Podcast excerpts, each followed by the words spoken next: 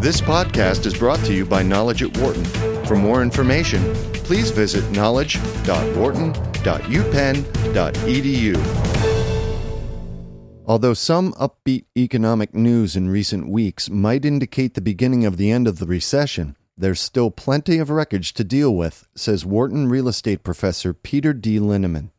Nowhere is this more apparent than in the housing and commercial property sectors, which have taken one of their worst beatings ever. In an interview with Knowledge at Wharton, Linneman draws on policy missteps of the past to caution the Obama administration to tread carefully and avoid trying to cure things they can't cure, while contending that the U.S. might have more in common with countries like Venezuela, Russia, and Japan than most observers think. Uh, Peter Linneman, thank you so much for joining us today. My pleasure. Thank you for being here. Uh, I wonder if we could just start by taking stock of the real estate market, both housing and commercial. What does it look like to you today and for the rest of the year? Okay, let's take housing first. Um, two parts single family. Single family is clearly bottomed. Uh, it is the untold story. Single family housing starts have bottomed and will slowly pick up. Single family housing prices in almost every market have bottomed. Um, for the last four months, single family housing prices at multiple listing services, namely what real people are selling their homes at instead of foreclosure sales, have been up for four months in almost every market except Vegas. Um, so that part is positive, absent further economic collapse driven by Washington. Um, the multifamily side has fallen off a cliff. Multifamily starts are about a quarter of their historic norm. Uh, they're down 75% in about seven months as a run rate, and they'll stay down because of the shortage of construction capital available. Um, it's not such a horrible thing because there's a fair amount of vacancy. What's happened in the economy is as the economy has lost jobs, people have doubled up. They stay with their parents, our young graduates. Immigrants stay with their cousin and brother. Uh, that will continue until the economy improves, which probably won't be until late this year and into next. Again, if Washington can just keep calm. Um, therefore, the lack of construction that's going on um, actually is a good thing in the sense that it means you can eat up excess inventory. It's not good if you're in the construction business, but as a general matter, it's good. Um, I see the multifamily taking actually longer to pick back up. It won't pick back up, I don't think, until next year, based on my analyses. Um, if you say, is the storm over? I think the storm is over. What's left is cleaning up the wreckage of the storm. And I think people have a hard time distinguishing the storm and the wreckage. Uh, big difference, though. When that hurricane's still hitting you, it's still creating more damage. Now, what you're dealing with on the housing side is all these people who bought speculative homes. They thought the price would only go up. They thought they'd flip them in six months. There was nobody to flip them to. Of course, they foreclosed. They had no money in it. They didn't lose anything. That's probably over half a million homes, just that. Um, so the wreckage is still being dealt with. The people who were speculators, the people who bought 97% loan homes, even if they were living in them, and the greater Ohio. Greater Ohio is, say, Ohio and 50 miles of the Ohio border. That's in a real recession. It's been in a real recession for seven years. Um, that's a different issue than the rest of the country. So I think the worst is over, but there's a lot of cleanup that's going to have to occur. And unfortunately, I think the government is trying to cure things they can't cure. Uh, I, I, have the statement that the government is trying to do what is not theirs to give. Salvation is not theirs to give, but they're trying to give salvation. If you had no money in your home and you thought you would flip it in six months for 100% profit and prices fell 20%, salvation is not the government's to give. They shouldn't do it, and the more they try to do it, the more harm they're doing rather than good. But I think we've passed the, the, the storm is basically over on housing. The cleanup is still to come. Uh, when you say the storm is over and what's left is the, is the cleanup, is that just in the U.S. or do you see the same? I think that's fairly true everywhere. Um, I think it's fairly true everywhere. The difference is um, on the commercial side, I think it's true everywhere, with the minor exception of China and the and Brazil, and the very minor section of India on the commercial side. And I say that to the good for Brazil, China, and possibly India, if you leave uh, commercial and you go to single family, uh, I think it's fairly true everywhere around the world, but there's a lot of damage to clean up. Now, how do you see the differences between the way the financial crisis affected the subprime, uh, the, the housing market and the commercial market? Well, it's total. In one sense, it's totally different. In the other sense, it was not. The way it was totally different is it really wasn't subprime. What it was is the common element was the Fed kept interest rates at effectively one percent for four years. That get while inflation was running two and a half percent. That guaranteed that anybody who put their money short and safe lost money for four years. Well, people aren't going to sit around and lose money for four years. Therefore, people piled into long and risky. The, therefore, the common element is what was long and risky. The, and by the way, subprime was long and risky. Um, certain types of commercial real estate were long and risky. Condominium developments were long and risky, not just in the US. Developments in India land were long and risky. Uh, leverage buyouts of operating companies were long and risky. So the common element was long and risky, not real estate. And in fact, if you look across the world, anything that was long and risky has been crushed because the government went from forcing people artificially to demand long and risky to quite the opposite. They forced them to demand short and safe. Well, when that happened, the supply of long and risky had not changed dramatically. The demand changed dramatically from being artificially high to artificially low. And to the extent that the government also encouraged with low interest rates, the Fed with low interest rates, encouraged people to borrow short and floating. So you had this odd situation where you were kind of encouraged to invest long but but borrow short. That was a disaster that had to end.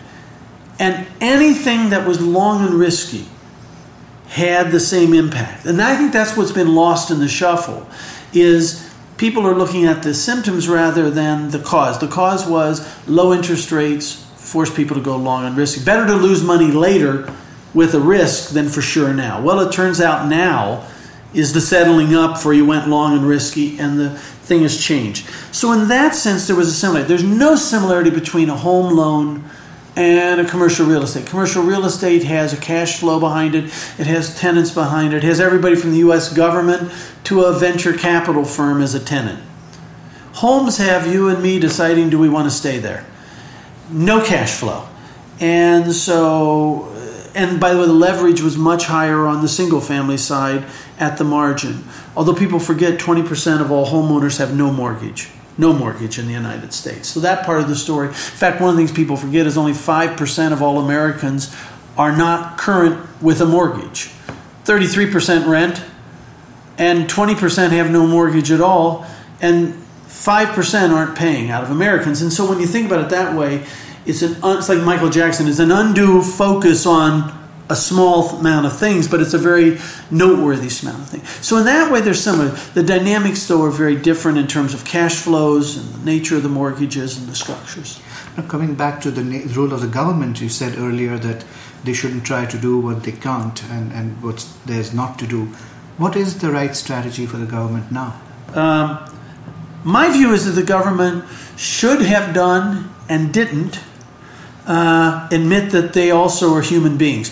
You know, I, Milton Friedman was an old professor of mine, and he used to say that when you listen to people talk about the government, if you change the word government into omnipotent deity, the meaning of most sentences would be unchanged. And so you hear people say the government should help um, delinquent borrowers. Well, what you really are saying is an omnipotent deity should come in and save them, and, and, and, and so forth. So when you realize that they're just human beings, they have no more information than we do, they have no more expertise than we do, they have powers of mandatory behavior, which are dangerous, because I make mistakes every day at my job. Uh, for all we know, this tape is not working. Well, if this tape is not working and it's just us, it affects two of us. If we've done a similar mistake and we're in charge of the government, affects 300 million people. And so, what I think they really need to do is admit they're human, that they do not have answers. And my phrase I've used throughout all this is first, do no harm. You know, I, if you take a life safety course, first thing they teach you is do nothing until you completely understand the situation. Do nothing. Well, we've had a government that for the last year has, under both the Bush administration with, with um, Paulson and the Obama administration with Geithner, has leaped and then they look. They leap to grand solutions, whether it's TARP or TALF or take any letter. And by the way, then two days later they say, oh, we're not going to do it that way. And by the way, we're changing. And so, as somebody who follows this close, all they've done is obliterate rules. And the thing that distinguishes us from Zimbabwe and distinguish us from Russia and Venezuela is that prior to September 1st, you had a fair idea that if a company couldn't pay their debts, they'd go into bankruptcy and the process would work out. You had a fair idea that um, if a bank uh, couldn't collect its loans, it would be taken over by the FDIC and liquidated. Starting February 1, you had no idea could you short stocks or not, or for how long. Now they're talking about oil. Will we regulate oil prices? And just on and on and on so that you have no certainty at all. By the way, what's the best way to raise money prior to September 1st last year? You went to Wall Street, you made a pitch to investors, and you tried to convince them. What's the best way to make money today? Lose a lot of money and then go to Washington with your political power and try to raise money.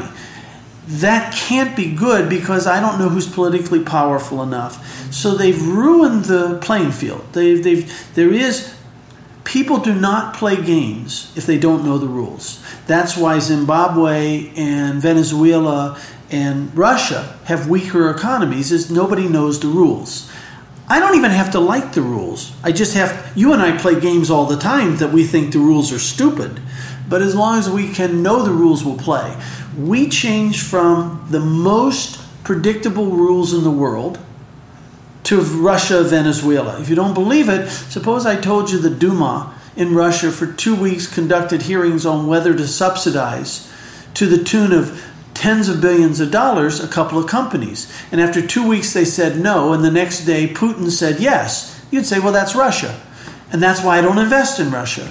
That's literally what happened in November to the auto industry. Congress conducted hearings, they said no, and 12 hours later, the Secretary of Treasury said, well, we'll do it anyway. That's what I mean. And I'm not picking on Democrats, or Republican. Unfortunately, this is cross party line. So what they really need to do is less. And unfortunately, that is not what they're good at. It's a great answer. Uh, let's look back about 20 years. Uh, the savings and loan debacle happened. The RTC stepped in to solve at that time what looked like, like a big mess. Right. And Wall Street and securitization and REITs emerged as a solution. As this whole scenario plays out with uh, real estate finance and com- housing and commercial real estate, where do you see the emerging sources of capital yeah. and what will the landscape look like? Well, okay, a couple things. There's a great similarity between what happened then and happened now um, in two ways. One, human nature and human nature uh, then said things only go up and we believed our own bullshit. And by the way, one of the things that happens at the end of every cycle is human nature takes over. By the way, it's not the first time human nature has been taking over all of history. And all of history, utopians go around saying, Well, I'm going to change human nature. Well, you're not going to change human nature.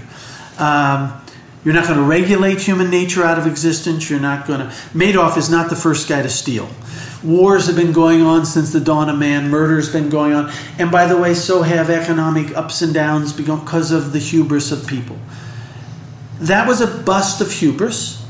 The difference was government then said, we are going to live by the rules, and if you're not solvent, we're going to shut you down. Now, did they make some mistakes with hindsight of shutting down a few people who were solvent? Yes, and the courts later resolved that. and there were so many of them that were insolvent, they had to liquidate them and set up a special agency. Um, instead of doing that this time, the government has said we can decide how to keep people alive. And so instead, instead of shutting down the insolvent, they've kept the insolvent alive and pumped billions of dollars. Well, think about it. There's only so much money and capital in the system. If you give money to insolvent people, all you're guaranteeing is that the solvent aren't getting the money. There's only so much. So if you uh, my my analogy I've said is if you give blood transfusions to the dead, they're not only not going to get up and dance the jig, there's no blood to give to those who are still alive and could benefit from it. The big mistake we made this time was that. Now, you mentioned securitization. Securitization came to the rescue, actually, of Latin America debt, if you think about it. Uh, back earlier with the Brady bonds, it came to the rescue of the S&L crisis, namely, we'll package stuff up. Now, securitization, both in terms of debt and equity. Um, the equity side has proven pretty successful. Yes, the stock prices fell. Hey, stock prices of everything fell. REIT stock prices fell more than the prices of other stocks for one simple reason that in normal times they have a beta of about 0.5. They aren't perfectly correlated. Therefore, people are willing to pay a premium for something that's not perfectly correlated. When people rush for the fire escape, everything's perfectly correlated. So not only does it go down as much as everything else, no longer are you getting a premium for the fact it doesn't. So it actually has to fall more. Now, the flip side is going to be as it comes out, it will go back up more until the next time we rush to the fire escape. And we will rush to the fire escape again within the next 10 years because we're human. Um, how will the capital sources come? It'll be equity, not debt. It will, in the near term, be a massive debt for equity swap. People say we're over levered. Not at the current valuations of debt on the market, we aren't. At the face value of the debt, we are, but not at the current market valuation. Well, it's a little like saying I put into my stocks 100 million. Of course, they're worth 20 million today, and you're still saying, well, no, they're worth 100 million. No, they aren't. They're worth 20. In the same sense, if you look at the market value of the debt, whether you trace it through the banks, whether you trace it through what's traded or through CMBS or RMBS, we're not over levered. What we are is over face valued, which means because debt is a contract, you got a lot of contracts that have to be worked out. Whereas equity says no workouts, it's just down. So it's great for lawyers, bad for everybody else. Where will the money come? It'll, I think, come from public capital markets first. I think the REITs are the best position to take advantage of this because they're around and they're loaded and they're low leverage and they're transparent, they're name brands. Um, the private equity funds will take advantage of it. It's more difficult because they've told investors are going to get 20 and 25% returns. And it's very hard to make a pro forma show a 20 to 25% return on a cash stream, any cash stream, without a lot of leverage. And so the absence of leverage means you can get 12, 15, 18s on paper, but not 20s. And that's a challenge for the private equities. Uh, in fact, I've said anytime you can do a pro forma and generate a 20, you'll never do it. And anytime you can't do a pro forma that generates a 20, you actually might be able to do it because it means capital is scarce and you might be able to do it. I think what you'll see is a lot of equitization, though. You'll see some private equity funds probably go public, for example, and issue stock, use that money to pay down the debt, lower their debt levels, and restructure in that way. You're going to see private owners do it. You're going to see banks sell off assets.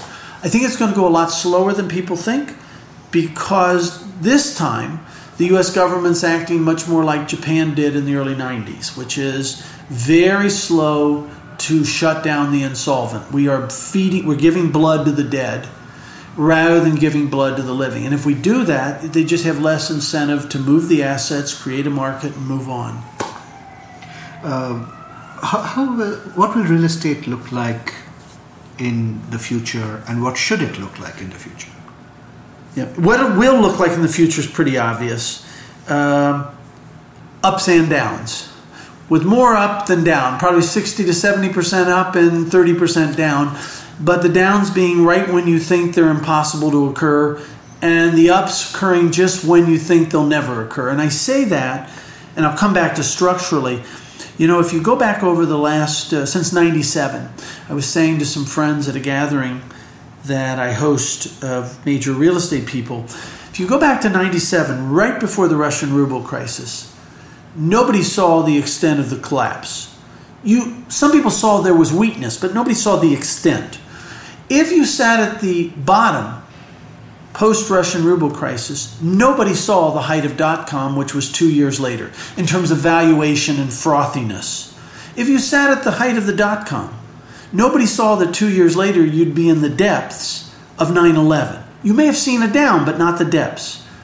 As you sat in the depths of post 9 11, nobody saw 2005 being as strong as it was. As you sat in 2005, nobody saw the first quarter of 2007 being as frothy as it was. And as you sat in the first quarter of 2007, no one saw the depths we're in now. So, why do you believe any of us when we sit here and say anything? Because even those of us who have done pretty good at predicting have only predicted direction and generally miss magnitude. I predicted a recession five years ago and every quarter thereafter for 2009. Okay? So, great, I was right. Um, I predicted flat GDP and a million and a half job losses. Well, I was only off by, by four and a half million jobs, and I was only off by 6% of GDP. But other than that, I was a genius, right? And the point being, even those of us who got magnitudes right, I mean, excuse me, directions right, miss magnitude. So I think we need to have some humility and understanding. I think we're going to be very wrong about the next two years. I think the next two years are going to see a lot of asset price appreciation particularly related to real estate. I think you're going to see better economic performance than people are foreseeing. If you look at past recessions, that's always turned out to be the case. Um, if you say what the real estate industry, you're going to have a great four or five, about probably four years for the public companies, including companies that aren't public going public. You're going to see a number of the private equity funds struggle, uh, some to stay in existence, and because they were heavier debt. So let's face it, anybody who used debt is caught up in that negotiation game. And if all your energies are caught in the negotiation, you're not in the create new value game. You only have so much time and energy. So, what I think you're going to see is those who had low debt, which are going to be a few families, but mostly public companies, are going to see their time because they aren't as encumbered by debt. And therefore, they'll be more able to take and the private funds and the heavily leveraged being the opposite. If you go forward from that, will securitization arise? Some version, yes. Do I know exactly the version? No. There's probably some 35 year old out there who's figuring out the new answer that will be the end of history. And then five years later, we're going to turn out it's not the end of history. And one of the things, the advantages of being old, is you realize every solution creates its own problem. But it did solve a problem at the moment. And so, and I'll deal with the problem of five years, five years from now. And I'll be happy to deal with the problem of five years from now if I can just solve the problem today. And if you think about life, that's how we go through life as a human being. I solve the problem of today. Are you working on the article of five years from now? Hey, I got enough problems to get the article of today together. Um, sort of similar, right? So I think what you'll see though is securitization is not going to go away. It, um, it's interesting, people are saying, well, you know, we should do this regulation or we should not allow this or not allow that. Trust me, if you go back and read the literature that people wrote as securitization was occurring, not just in real estate, intelligent people doing thoughtful analysis said, look at all the problems it's solving. And oh, yes, it does have a few drawbacks. But, well, it turns out that the buts, as things get momentum, the buts come to dominate the benefits. In the beginning, it's easy to get the benefits to dominate the buts. And as we push things and we start believing our own bullshit and our hubris sets in, we push the margins and the buts become. Now, you're going to get all these people who say, okay, now we've got the solution. Trust me, it's not going to be the solution. I've been doing this for a long time. There is no the solution. There's just a solution that gets us from here to there. And then eventually we die. And then the next people take it. There is a mythology. The mythology is securitization created this problem. It's not true. What created the problem was bad risk analysis. And it created it whether it was bad risk analysis on the equity side or bad risk analysis on the debt side. A loan to somebody to flip an apartment, a condominium, when there are 50 apartments that are going to be moved in by real people and there are 500 of them being delivered in a year is if you give a 100% loan on that that's a bad loan because it was badly underwritten whether it's securitized or held as private or by the way even if it's bought with 100% equity it's a bad risk analysis. 50 are needed and 500 are being built that's 10 years worth if you're pouring money into that, that's bad. So what the real problem was was bad risk analysis. Bad risk analysis generally goes with either the end of a cycle when we start believing ourselves or bad policy. And the bad policy was the 1% interest rate, which made things look better than they should have as an alternative. By the way, do I think the Fed will never make another monetary policy mistake? It was an honest mistake. It certainly wasn't a dishonest mistake. Of course, they're going to make more mistakes because they're just human beings. And so the securitization ramp is wrong. Japan in the 1980s made the greatest number of insane loans with the worst risk analysis and the worst documentation in modern history. None of them were securitized, they were all held on balance sheet. So if you think securitization caused it, as opposed to the fundamentals. The fundamentals cause it. the, the packaging of it influence it at the margin. But bad decisions are bad decisions no matter how I package them. But, but I think the argument that some people might have is that with securitization, you don't have to hold the risk. You can move it to somebody else. You can move it to. Come on, the old joke. This, that's the old joke was, I make the loan, and I and this is in the whole loan world when you didn't securitize. I make the loan, and then if it doesn't work, I pretend it's good until either I get promoted or retire. Right? That was it. So yeah, the institution in some sense held it. But when you get back down to where the rubber meets the road is human beings. And the human being has the incentive to not take the responsibility for their own mistake. We have the human being dimension to take all the responsibility for any success we're remotely near, including success we have nothing to do with. What is it? Uh, failure is a bastard child with no parents, and, and success is a thousand fathers. these are old sayings for a reason, right? So you know, when they were held as whole loans or when they were done as equity, dot com had relatively little debt, was some of the worst risk analysis ever. Billions of dollars, hundreds of billion dollars wasted on bad risk analysis.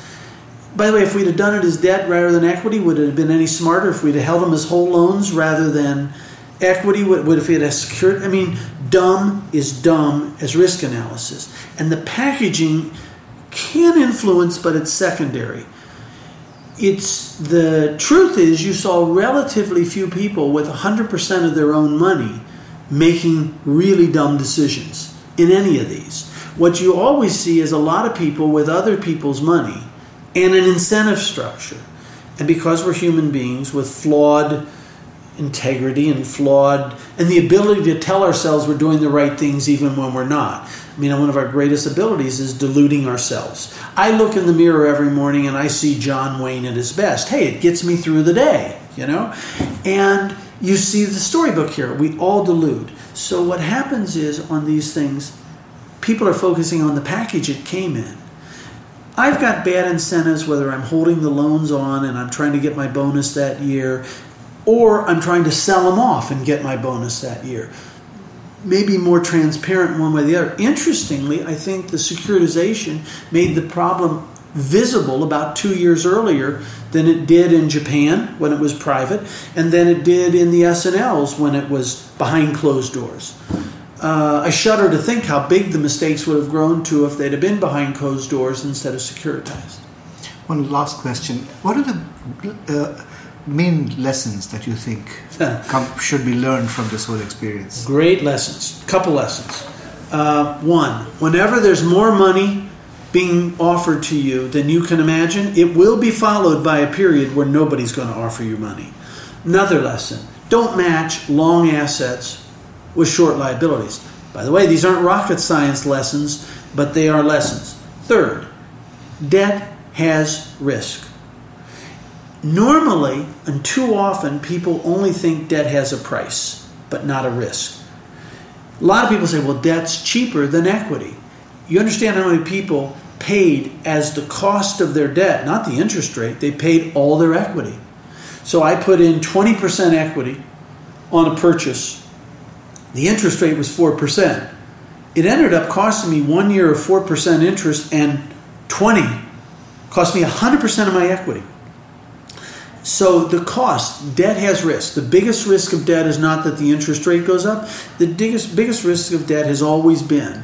I wrote this in my book like six years ago. The biggest risk is always they don't want to give you money when your debt's due, and that none of them want to give you money. I mean, it's just the, this is not the first time it's happened. It's interesting. I'm 58, and in the last 31 years, I counted five times when one when events that supposedly only happen once every hundred years economically have occurred. Must have been a good 31 years, you know? I don't know. Um, this stuff happens, and it happens because we're human. That's the last lesson. We are human. And, you know, they're talking about more regulations. We don't need more regulations. We just need to enforce the regulations we have.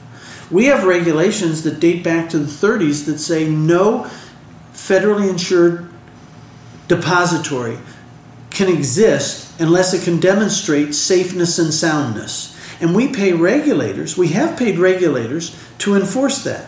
I think they missed. Now, by the way, I'm not even blaming them. Remember, the burden of proof is you don't get a government insured deposit license unless you can demonstrate safety and soundness. Well, I mean, it's pretty obvious they weren't safe and sound. The law was there. And I'm not even faulting human beings. Again, they're human beings on the regulating side as well. The notion that you can regulate people into good behavior. Uh, we've got more regulations. It reminds me of the tragedies of gun control. Every time somebody walks into a McDonald's or a post office or a school and kills 13 people with a handgun, you know that the next day will be cries for more gun control. Now, every state in the country has you know, probably 14 inches of gun control laws because every time somebody's come in, they pass a new addition. What we need to do is to enforce the gun control laws which say children should not have access to them, criminals should not have access to them, mentally unstable people should. All those laws already exist. So that much of the cries for more regulation, forget more regulation, just really enforce the ones we already have. And all the more regulation do in a way is make it harder to enforce because I'm going to have to spend a year figuring out what they mean. And by the way, now instead of 14 inches, I've got 28 inches of regulation, and you know I can't pay attention to all of them. Madoff is not a matter of market failure. Madoff is a matter of, of regulatory failure. Over four administrations, the guy was a thief. Now, by the way, do we need new laws against thieves? there's been laws against thieves as far as mankind, and yet there's always thieves. So the issue is having the will to enforce what you have. It's rare that we're passing a law that is truly improving on the fundamentals of the Ten Commandments or the Quran or whatever you go way back. They figured it out then. Don't lie, don't steal, don't, you know. That's it. Let's just have a real simple. If I catch you stealing, I catch you, what we need is a dedicated enforcement effort um, that takes it seriously. And That's difficult to do because it takes a human will that's generally not there. We're not inventing anything new. We're just reliving. But by the way, you understand that 100 years from now, this is all just history. And it's just like reading about World War One. It happened over there, and a whole bunch of people got hurt, and some died. It was a great tragedy, but it'll just be history. We're just living history, and it's just going to keep repeating itself in variations. At least that's my view. For more business news and analysis from Knowledge at Wharton, please visit knowledge.wharton.upenn.edu.